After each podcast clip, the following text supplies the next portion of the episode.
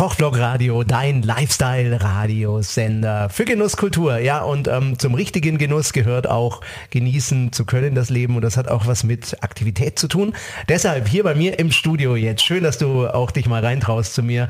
Unser Fitnesscoach, der Günther Kratzer. Hallo, lieber Günther.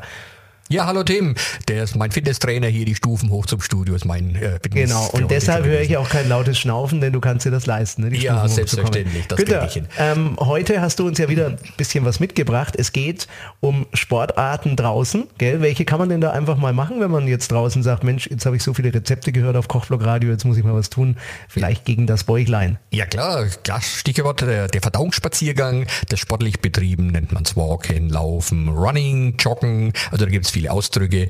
Jeder hat seinen Begriff, jeder hat seine äh, Stufe und für jeden Körper ist was dabei. Genau, und ähm, das ist ja auch was, wo man jetzt einfach mal beginnen kann. Nur so einfach, denke ich, ist es nicht. Denn ähm, das habe ich bei dir gelernt übrigens im Coaching.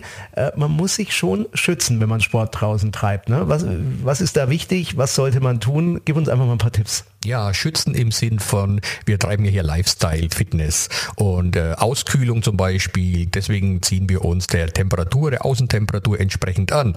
Auch Regen, wir müssen uns vom Regen schützen mit Kopfbedeckung, einer Kappe, damit die Haare also nicht direkt nass werden, wie nicht auskühlen.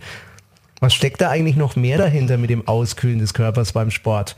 Weil eigentlich treibt man doch Sport, man kann doch gar nicht auskühlen, könnte man denken. Ja, gerade beim Start, wenn wir noch äh, kühl sind, ähm, drum äh, gibt es auch einen Warm-up beim Sport, fängt man langsam an, Körpertemperatur erhöhen. Dann natürlich schwitzen wir. Das hatten wir ja schon mal erklärt mit der Funktionswäsche. Und jetzt ist es dabei, dass wir nicht auskühlen, weil so ein Jogging, das kann ja mal bis zu einer halben Stunde, dreiviertel Stunde, Stunde andauern. Und dann kannst du auch wieder auskühlen, wenn du dich draußen bewegst. Sonnenschein ist Glück allein, mein Lieber. Ich liebe ja die Sonne beim Sport. Äh, ist die Sonne Gift? Sollte man lieber dann im Sommer in der Nacht laufen gehen oder wie, wie siehst du das?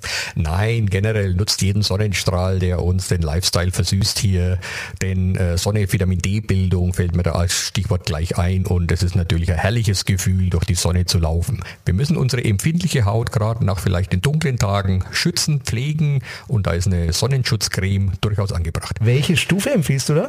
Beim Laufen oder Sport? Natürlich von Hauttyp zu verschieden, denn äh, darf ruhig etwas höheres sein. Wir sind ja bis zu einer Stunde unterwegs. Ja, also ich denke, dann kann nichts schief gehen. Geht raus, treibt Sport und lieber Günther Kratzer, vielen Dank, dass du heute bei mir im Studio warst. Ja, laufen Grüße, Tim. Und das war nicht das letzte Mal. Tschüss, Günther.